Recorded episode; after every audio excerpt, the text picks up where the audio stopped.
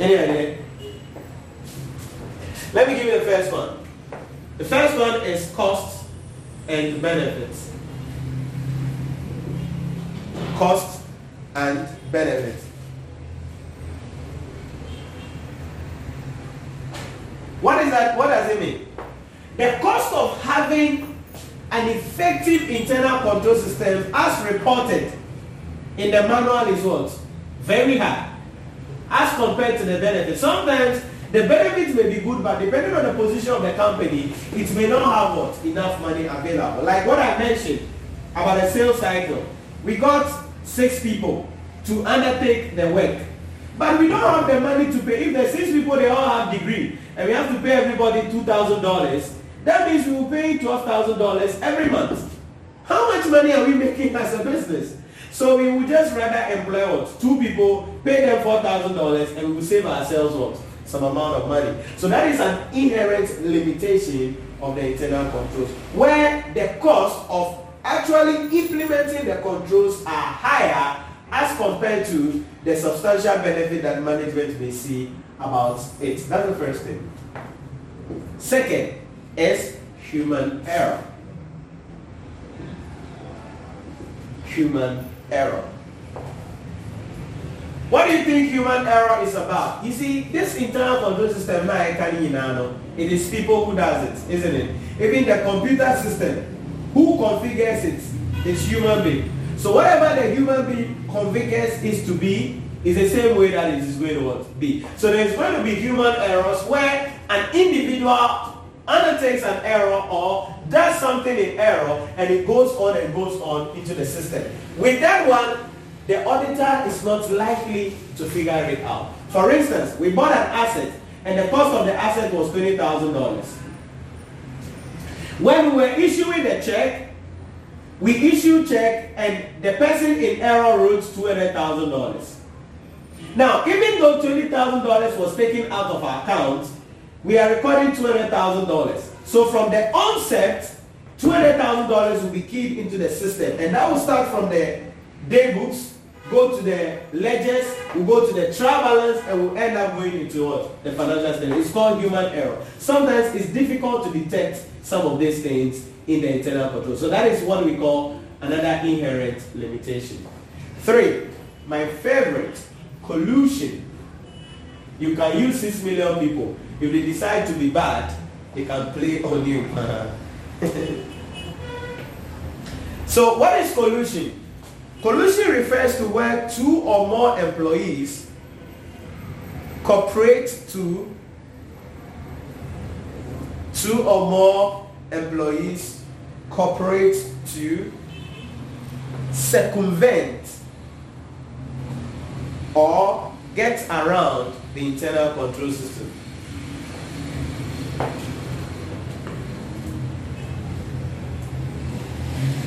That's it. So, now there are two things or two reasons why employees may want to collude. The first thing is fraud, want to steal some money. The second thing is to correct some errors. Now I'm using the word correct here, not as in the sense of correct, but they've made an error and they will collude to cover the error so that nobody sees or identifies the error.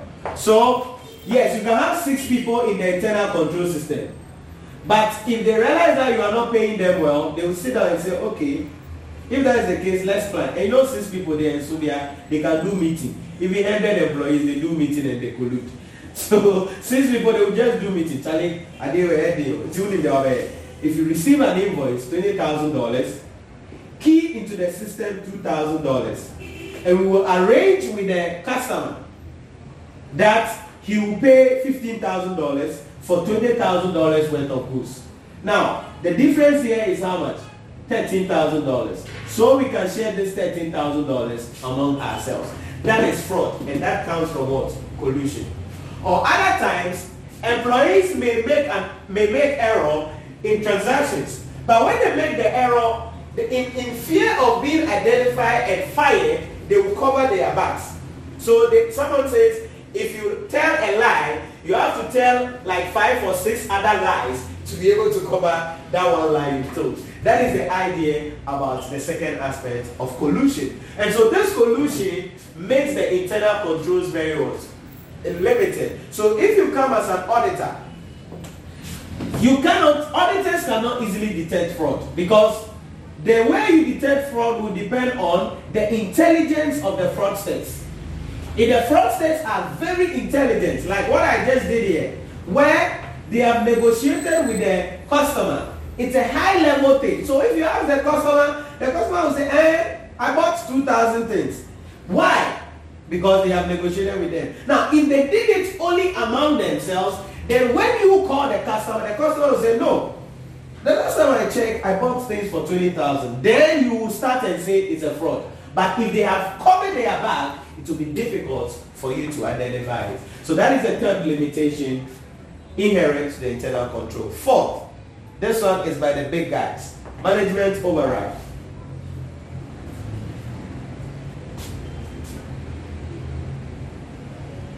Or bypass. Management override or bypass. This refers to where management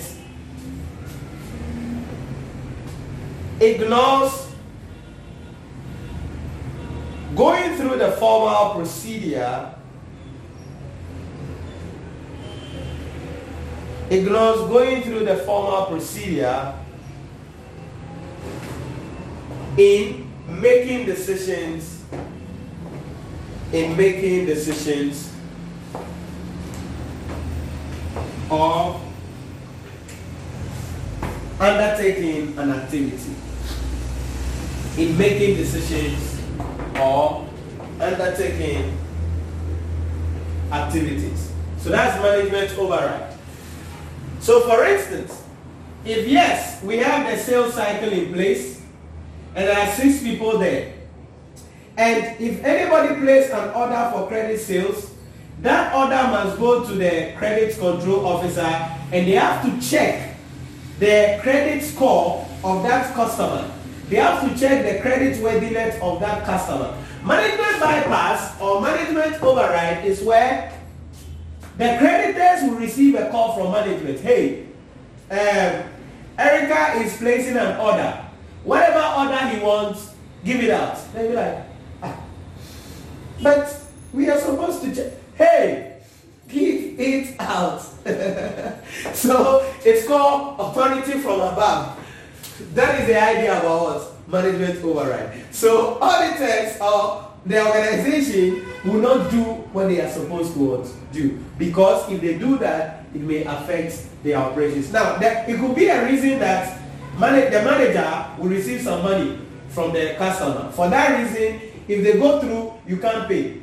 Or you may not be able to give you the goods, but forget that and let's go ahead with that. So cost and benefits, human errors, collusion, management override or bypass, and then the next one is non-routine transactions.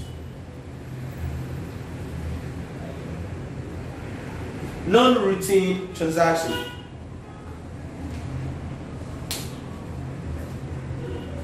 Now, when we say non-routine transactions, what comes to your mind? Non-routine. And give me an example after you define it. Mm-hmm. uh, when there are no uh, lay-down structures for transactions to pass through. Okay. And it can take any form at all. Okay. Okay. When there are no laid down structures for transactions to pass through, it can, it can take any form. Okay. How about... No, there will be laid down structures for all transactions. But if you hear the word, what is routine? It, it doesn't... What is routine? When we say routine... Doing one thing every day. Something that you do every day. Yeah. So when we say non-routine transactions, what comes to mind? Transactions that do not follow one procedure every day. Okay, or like one-time transactions. Oh. Are you getting it? Like we are a bank, we give loans. But a non-routine transaction could be, maybe we give loans only to customers, but non-routine transaction could be one time we will finance uh, the importation of goods by somebody. It's called non-routine what? Transaction. Maybe our objective is to give loans to only uh, customers or traders. But non-routine will be when we give loan to somebody importing goods. It is outside our core operations. Are you getting the idea? Now, when that happens, there may not be internal control system to check that particular transaction. And that could lead to what? A couple of fraud and errors. That's what we mean by non-routine transactions. So let's put that definition down. These are transactions that are relatively rare. These are transactions that are relatively rare and fall outside and fall outside the day-to-day transactions of the entity. That are relatively rare and fall outside the day-to-day transactions of the entity. And fall outside the day-to-day transactions of the entity. So that is the idea about non-routine transaction. So these are some of the inherent limitations that we can talk about as auditors in relation to that. Now, when we come as auditors, how do we understand the internal controls? We've already spoken about this, right? Doing the A E I O U, all right? We carry out analytical procedures, we inquire from management, we inspect various documents, we observe processes, and we undertake what? Recalculation and what? Reperformance. That's how we, we do that. But how do we report on internal controls? So reporting on internal controls. Reporting on internal controls.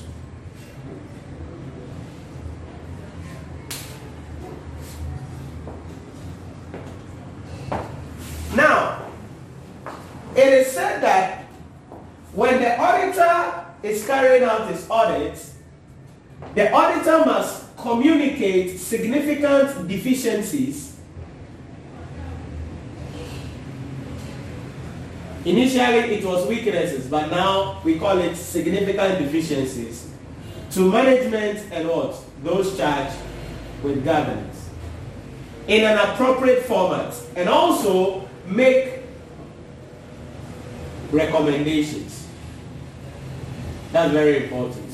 So on reporting on internal controls, after we inquire, undertake analytical procedure, observe the process, inspect various documents, we must report to management and those charged with governance any significant what? Deficiencies that we observe in the internal controls. But then, the question we ask ourselves is, what are some examples of these significant deficiencies? And how does that help us as, um, as auditors? Give me an example of significant deficiency that you may see in an internal control. Give me an example. So let me give you an example, then you give me an example. Like for instance, that you came to the organization and the internal control suggests that when a customer places order, the order has to be authorized or approved. But as you are testing the internal controls, you dump in, you put in a dummy transaction. And you realize that of the five or six dummy transactions you put in, five of them were not what? Authorized. That means what? That is what? A significant deficiency. So as an auditor, you must report that to the manager, managers. But when you report that to managers, what do you also expect from them after you report to them? Mm-hmm. What do you what, what do you see? They have to correct the system. They will have to correct the system. Must they correct before we do our audit, or we must continue our audit? We must continue our audit. We must continue our audit, right? So for what should be classified as significant, let's look at the things that we can classify as significant deficiencies. So the standard says that the following: a deficiency may be regarded as significant if, for example, so significant deficiencies If, for example, when it requires prompt corrective action. If it requires prompt corrective action, that means that is a deficiency, significant deficiency. So like my scenario, every order should be authorized. Per my procedure, I put in six dummy transactions, five wasn't authorized. Meaning, management must promptly take action to resolve or to correct that system. That's the first thing. Second, it is likely to result in material misstatement. It is likely to result in material misstatement. It is likely to result in material misstatement. That's the second thing. The error, the deficiency, if it is likely to result to material misstatement, then we say it is significant. So for instance, if orders are not approved or authorized, that means there could be a lot of misstatements in the financial statement. So in that case, it will be regarded as significant. Three, assets are susceptible to loss or fraud. Assets are susceptible to loss or fraud. Assets are susceptible to loss or fraud. Now, this has to do with where the deficiency we have identified may result into some fraud or some losses for the organization. If that is the case, then what we have identified is a significant what? Deficiency. Then the last one, it raises doubts about management's integrity or competence. It raises doubts about management's integrity or competence. It raises doubts about management's integrity or competence. What do we mean when we say management integrity?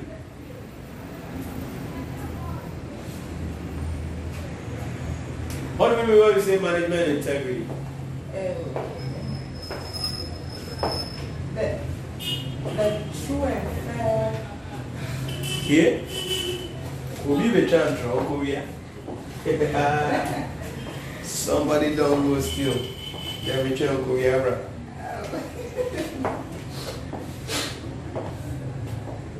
Honest and straightforward. Honesty and being what? Straightforward. So, if there is a significant deficiency we identify, that makes you doubt the honesty of what?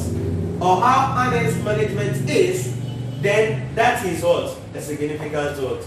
Uh, deficiency. So like my example, all orders received should be authorized.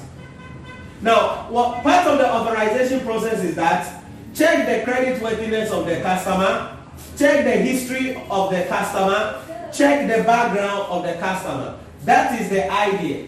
But we identified that there were a lot of transactions where management calls the people who do the authorization and say, hey, authorize without undertaking all of these things. That means if we are now going to doubt what? Their honesty, meaning they are not truthful. Why is it that those customers were not viewed? Why is it that those customers did not go through the procedure that they are supposed to go through? So meaning management is not being honest. Then also, not only that, if we doubt management what? Competence. What does it mean? Management competency. What, are we, what do we mean by that? If we doubt management competency, what do we mean? Uh, if they are up to tax. They are up to tax. So maybe from their portfolio, you see C A, C P A, C I M A, you see all the C C, P H D, you see all of these things there. Then simple transactions, the way they recorded the thing and they have approved the thing, then you are asking them, but they are not able to say it. Meaning you are going to be doubting what? Their competency. Whether they actually got these certificates they claim what? They have. as auditors. So that is the idea. That's very important. That's the idea about confidence. Because if someone tells you that his C P A, his C A, C SEMA, or P H, all these are the management we have. Then there is a transaction about I F R S sixteen. Or, so that's the accountants, the accounting department and managing department. Or there's a transaction about I A S twelve, something fundamental. Then they do it bazaar. They be like, eish. And it's not that it's just a one-time transaction. That is what they've been doing it. So really, we just conclude and say, hmm, but that is a problem.